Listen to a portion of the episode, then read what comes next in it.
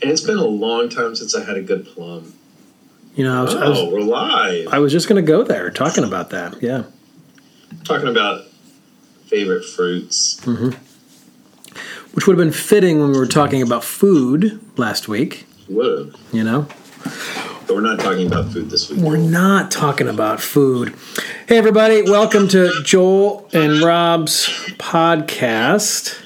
It's good to be with you as we continue exploring our Animate Practices series.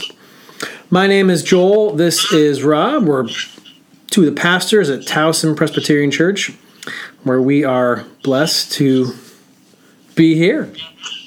Coming from you live from Towson Presbyterian Church. Right now, we're in our different offices. That was a great intro. What are you talking about? Coming to you live from 400 West Chesapeake. it's the Joel and Rob show. Ah! And we continue to begin with a TV show theme song. And so, Rob, I'm excited for this one right here. Let's see how well that you do. I have a hint. There's no lead in. It's just the song. It's just a song. Yep. Okay. Yep. Uh, I'll give I'll give you a hint. I've, I've, I've gone back to the the sitcom genre. Okay. Okay. Every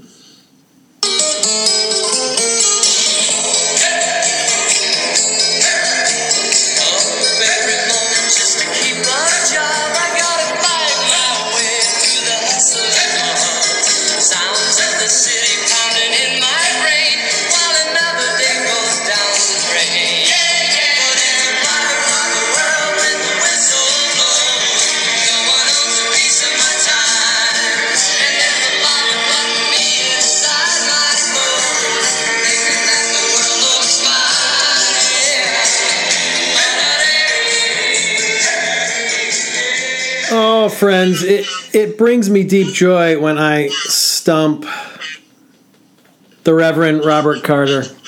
I know the song. Like I could have sung that song.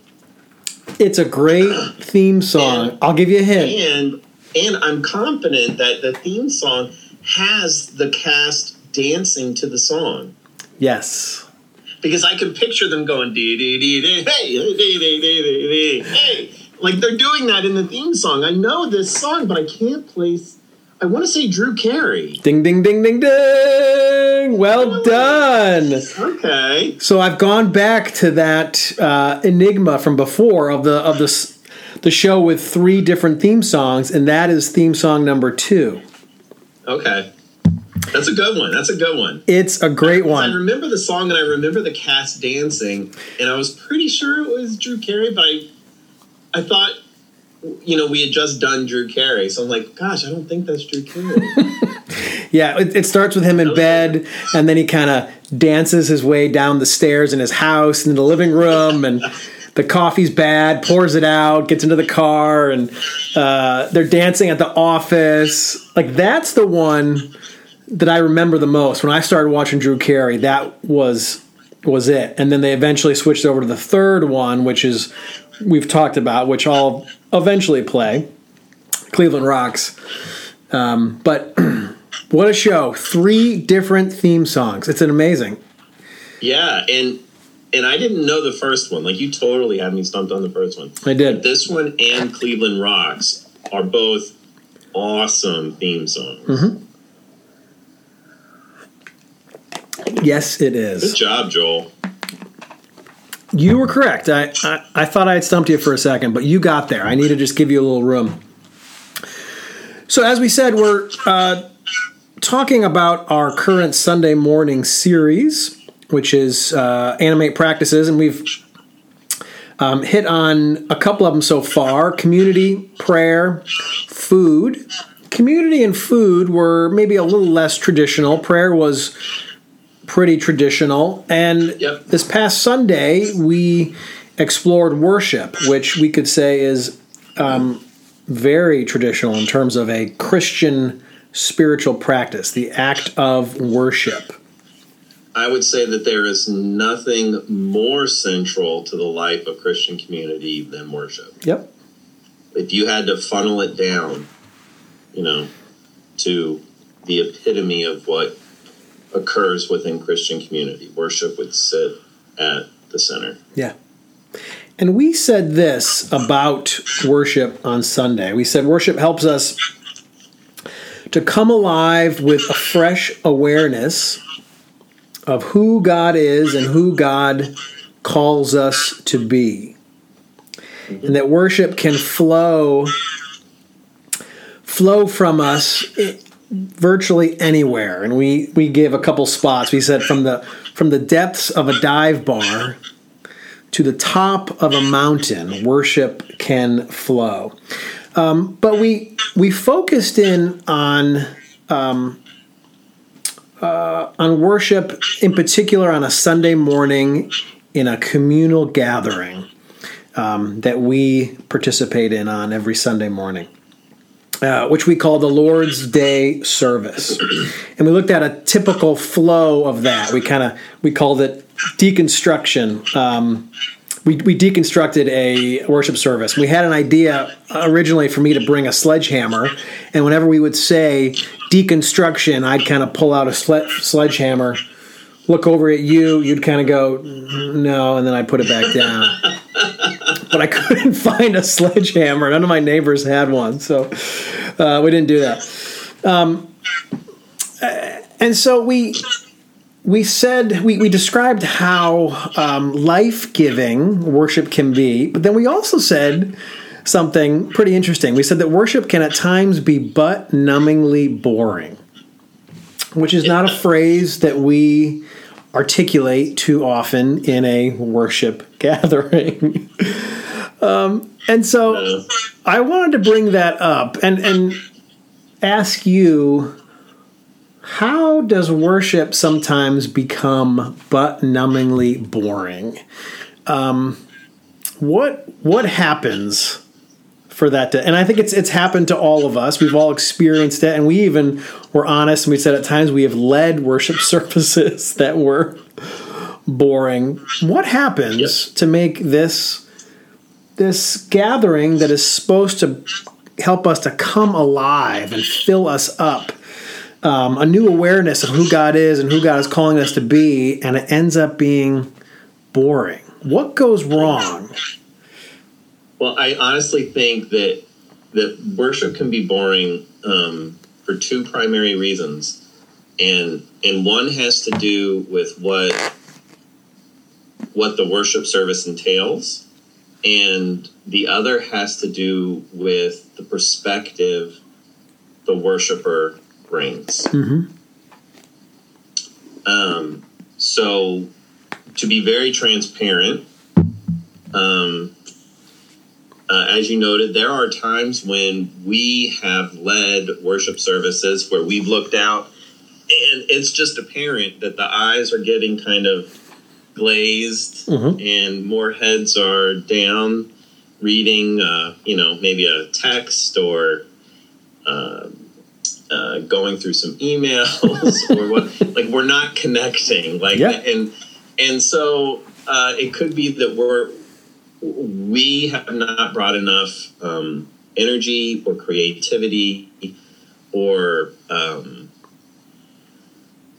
uh, we have dulled down the gospel and the love and grace of God to a Mm. degree where it's just not um, proving uh, to be experientially meaningful Yeah. for folks. Um, because the issue is certainly not God and, and the radicality of God's love and the depths of God's grace. Um, those things are so awesome and so life changing that there's no reason any worship of this great and almighty God shouldn't be um, a moving experience. Yep. You know, we're worshiping the God of time, the God of uh, eternity, who has entered into the world, not only created the world, but chosen to enter into the world's affairs to act on behalf of creation, to to lead us and redeem us, and to persistently invite us into fuller, wholer life. Um, and so there, there's that. We we don't connect scripture to life. We don't bring energy and creativity into it. the other side of the spectrum, however, um, is the perspective that people bring into worship. and here, I want to own my own perspective. Uh, there are times in which um, uh, there are times, excuse me for a sec, there are times in which um, uh, we bring um, a perspective that uh, doesn't focus on God Almighty, uh, but focuses more on ourselves or something else. Um, uh, because here's like the brutal kind of rub we all worship something, we all worship different things, frankly. Um, we all worship that which we give highest value to in our lives, right? Um, money, safety, security, prestige, pride, power, uh, all these different things that we worship. So when we come to worship worship God, but God is like way down here on the things we worship, and power or prestige, material goods, hmm. wealth, all these other things are on top of God. Yeah. Well, it can get hard, honestly, to get excited about worshiping God Yeah. because God's down here, and we'd rather be giving our attention to these other things that we place more value in or more value upon. Yeah. Well said. And and it can be helpful to think about what is it that I do worship uh, in my life. We ended up canceling youth group on Sunday because of the weather, but that was going to be a question for us to explore. What are the things that we do give value to? And there's nothing to say that these are actually negative. Um, some can be, but most of them are not. Uh, for me, it was, if, if I'm honest, I love sports. And so I would say that I have a worship relationship with sports. It it fills me up. I I I, um, I give it a lot of value and has a lot of meaning in my life, my family, um, uh, my work as a pastor. Um, uh, and so it can be helpful to kind of also just name those things. Here are the things that I do worship because it's it's helpful to to put those together sometimes I think. Sometimes we don't realize, yeah, I actually give this worship in my life. Um, uh, but that's a really good point of how I think we can also, yeah, when we enter into a Sunday gathering, and I've bet this has happened many times for me, where God is down down here and everything else is way up here. Oh, and I think as pastors, we're some of the very worst uh, worshipers, right? Come Sunday morning, I readily admit uh, th- there are many Sunday mornings where I just don't worship. I mean, there there are there may be worshipful moments in the service, but Yeah. we're so busy paying attention to other things and focusing on what's coming next. Um, yeah, the, we're prioritizing a ton of things over our actual experience of the divine Yep. within the context of worship. A really good example, I think, and this this comes from two huge football fans, friends, huge. A really good, I think, analogy is Sunday football. Yeah. We have two we have two Sunday realities going on as you know Christians who are football fans. You know, there's Sunday worship and there's Sunday football. Uh, what are we getting more excited about? What what are we more willing to spend our uh, time and give our attention to, even spend our money on? Hmm. Right.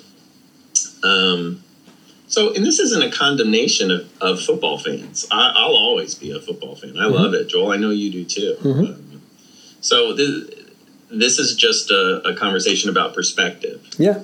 Um, and sometimes worship is boring because, frankly, the worship leaders have done a poor job in preparing the service. And sometimes worship is boring because, frankly, we're just not there yet. Yeah. We're the perspective we're carrying has God here and all these other things above it. Yeah.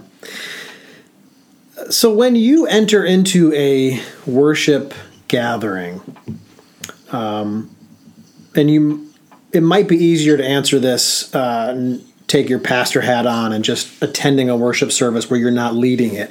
What are you hoping to experience in that service? What do you hope happens in that moment? Am I answering this as like myself Yes. or as somebody who isn't also a pastor?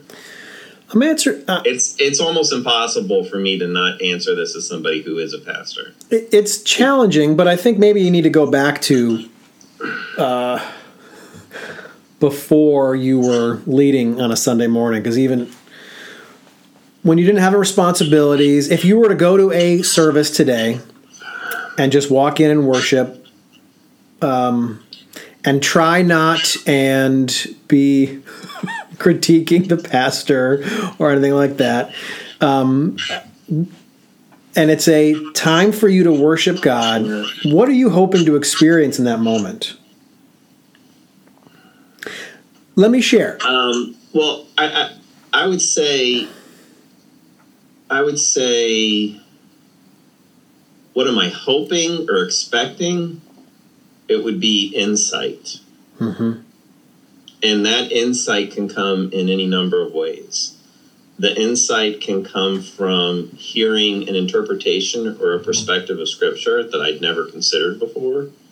It can come from a challenge, you know, almost even a prophetic confrontation Mhm. um, that that is asking us, the communal body, or and me, a disciple within that body, to to change my perspective, to um, change the priorities I hold, the values I carry, the way I live into my faith. Um, and so, so insight would be one the thing I'm, I guess I'm hoping to ex, to, to come away with. But ultimately, I think it's love and grace Hmm. that I encounter. Mhm. Mhm. Yeah. How about you? Yeah, for me, um, and this is where that that weekly gathering is so important. It it helps to get me out of my head and all that is bouncing around in my head, um, where it's just natural. You're just focused on yourself and me and what's going on in my life. Um, and that worship experience pushes me out of um, maybe some of the um, stress and anxiety that I'm feeling in that moment uh, and brings me into kind of a larger frame. Um, uh, um, reminds me of who I am in Christ. Um, And I think that's vitally important. We need that. Uh, that's really well said. And that's part of the practice of worship, right? yes. That's why we do it regularly. This world is filled with so many distractions um, and so many competing claims that try and tell us we aren't who we are, that we're this other person, that our values shouldn't be this, they should be that. Worship is is coming together to be reminded again and and practice living into it again with with a whole body of believers. hmm Yep. There's a reason why, why we do it every single week. Yep. Yep. Yep, and it's absolutely a practice, right? It's worship. It's not something you get right. I mean, this is it's a practice. It's something that requires repetition, doing over and over. We need to keep working out those muscles, you Yep. know, those emotional, spiritual muscles. Um, that say, no, this is who I am. This is what I value. This is how I will live. I'll also add, I want to be moved in some way. I want to be, um, I, I want it to be some kind of an experience, and that can happen in, through music. That can happen through prayers. That can happen through sermon. But in some some way, I didn't just come and sit and listen and leave, but I was, um, it moved me in some way. Uh, and and finally, I would say, in the sermon, I'm looking for something that pushes me out of my comfort zone a little bit and keeps me uh, on the journey of trying to discover who God is and who I am called to be. Um, it's uh, it's it's something that doesn't just give me a nice um, wrap it up with a bow at the end, but kind of like the best sermons for me are sometimes those ones that go, hmm, I got to think more about that, and that keep gets me going on a on a journey. Um, kind of sermons that are that are left undone. Right? left undone and, and often just open up a new space for me to explore you know um, uh, so last question for us today rob um, thinking about our lord's day service what what is a part of it that um, you really enjoy that has deep deep meaning for you that you actually look forward to in Sunday service, we deconstructed and kind of went through the entire service. So, is there is there one or two places that really speak to you when we get to those parts of the service? Yes, there's three. Uh, your sermons when you preach. Seriously. Uh, the anthem, the musical piece. I look forward to that every week. Yep. Stephen and the chancel choir do such a great job. Yeah. Um, and I look forward to our hymns too. I mean, music is a huge part of worship for me. Um, but I'm, I'm trying to pick out the specific um, and testimony. Mm, nice. When a member of the church offers testimony of how she or he has experienced um, God's love and grace at work in their life somehow, some way. Yeah. Some of our testimonies are very specific to a topic or season in the church, and some of them are just simply, you know, uh, a reflection from an individual. Um, Hmm. I, I love them all. Nice. Yep. How about you? Well said. So I will echo that. Your sermons, your sermons always. Um, It doesn't count after I already. I know. I'm still going to say it though. I'm still going to say it. Push me out of my comfort zone. Um, and then two other pieces, and I'll, I'll pick different sections that you picked. Um, prayer confession. I remember being in my in my early 20s and uh, getting to the confession and getting to the part of silence of where we have individual confession. And I remember this one Sunday, like realizing I don't know what to really say. I don't really have anything to confess and how ridiculous that was. And now I get to that point, and it's like, okay, I need more time. Um,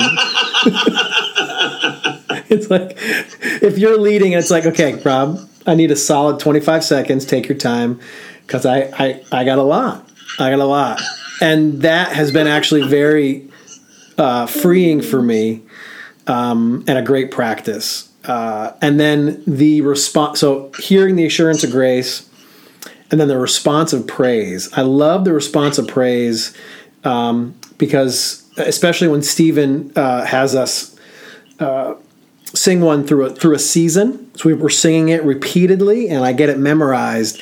And here's a point where I can really worship, and I will intentionally sometimes. I'm often looking out.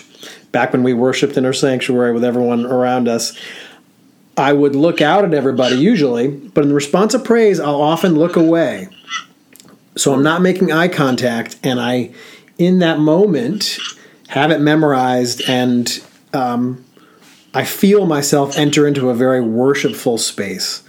Um, uh, and it's for that moment, if I will let myself go there, um, uh, it's a it's a powerful experience. Um, so we will be back next Sunday. We are exploring money, the spiritual practice of money. We're looking forward to that. uh, and until then, you can find us at uh, uh, Towson Pres uh, on Facebook here and also on Instagram. If you haven't liked us on Instagram, we encourage you to find us and like us there. TowsonPres.org for everything else going on in the world of TPC. We're grateful for you to be with us on this podcast, and we'll see you next week. Have a good day, everybody. Bye bye.